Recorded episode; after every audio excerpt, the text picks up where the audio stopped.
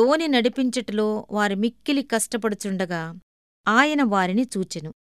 మార్కుసువార్త ఆరవ అధ్యాయం నలభై ఎనిమిదవ వచనం. దేవుడు ఆజ్ఞాపించిన పని కష్టపడి ఒళ్ళు హూనం చేసుకున్నందువల్ల జరగదు.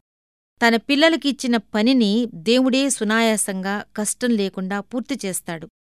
వారు విశ్రాంతిగా ఆయనలో నమ్మిక ఉంచితే పని సంపూర్ణంగా నెరవేరుతుంది. ఆయన్ను మన ద్వారా పనిచెయ్యనివ్వటం అంటే క్రీస్తుతో భాగస్థులం కావటమన్నమాట. విశ్వాసం మూలంగా ఆయన మన జీవితాన్ని నింపేలా మనం ఆయనతో పాలు పంచుకోవాలి. ఈ రహస్యాన్ని తెలుసుకున్న ఒక భక్తుడు ఇలా అన్నాడు ఏసు చెంతకు వచ్చాను కడుపు నిండా నీరు త్రాగాను. నాకు మరెన్నడూ దాహం వెయ్యదు. నేనెప్పుడూ ఆయాసం వచ్చేంతగా పని చెయ్యను. కాని పొంగిపొల్లేటంత నిండుగా ఉన్నాను. నా జీవితంలో ఇది ఒక గొప్ప వింత. పొర్లి పారడానికి మనం కష్టపడనక్కరలేదు.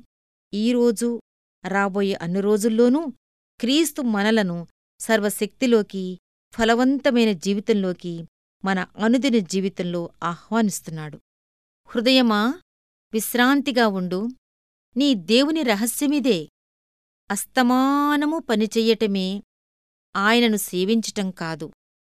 ఆయన వాగ్దానాలపై విశ్రమిస్తూ శ్రమలేక ఉన్నవారే నిజమైన సేవకులు.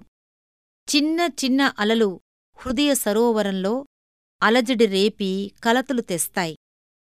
ఆకాశపు మహిమల ఛాయ అలల వల్ల చెల్లాచెదురవుతుంది. నీలో ఆయన ప్రతిబింబం కనపడకుండా పోతుంది. దేవుడెవరు? ఎక్కడా అని అడుగుతారు. నిశ్చలుడైన దేవుని తరపున నీ నిబ్బరమే వారికి జవాబు. నీ చుట్టూరా నిన్ను కదిలించే సంఘటనకి ఒకటే నీ సమాధానం. క్రీస్తులోనే నాకు విశ్రాంతి హృదయమంతా నిండే శాంతి. పునరుద్ధానపు ఉదయ ప్రశాంతతలోనే పునరుద్ధాన శక్తి ఉంది.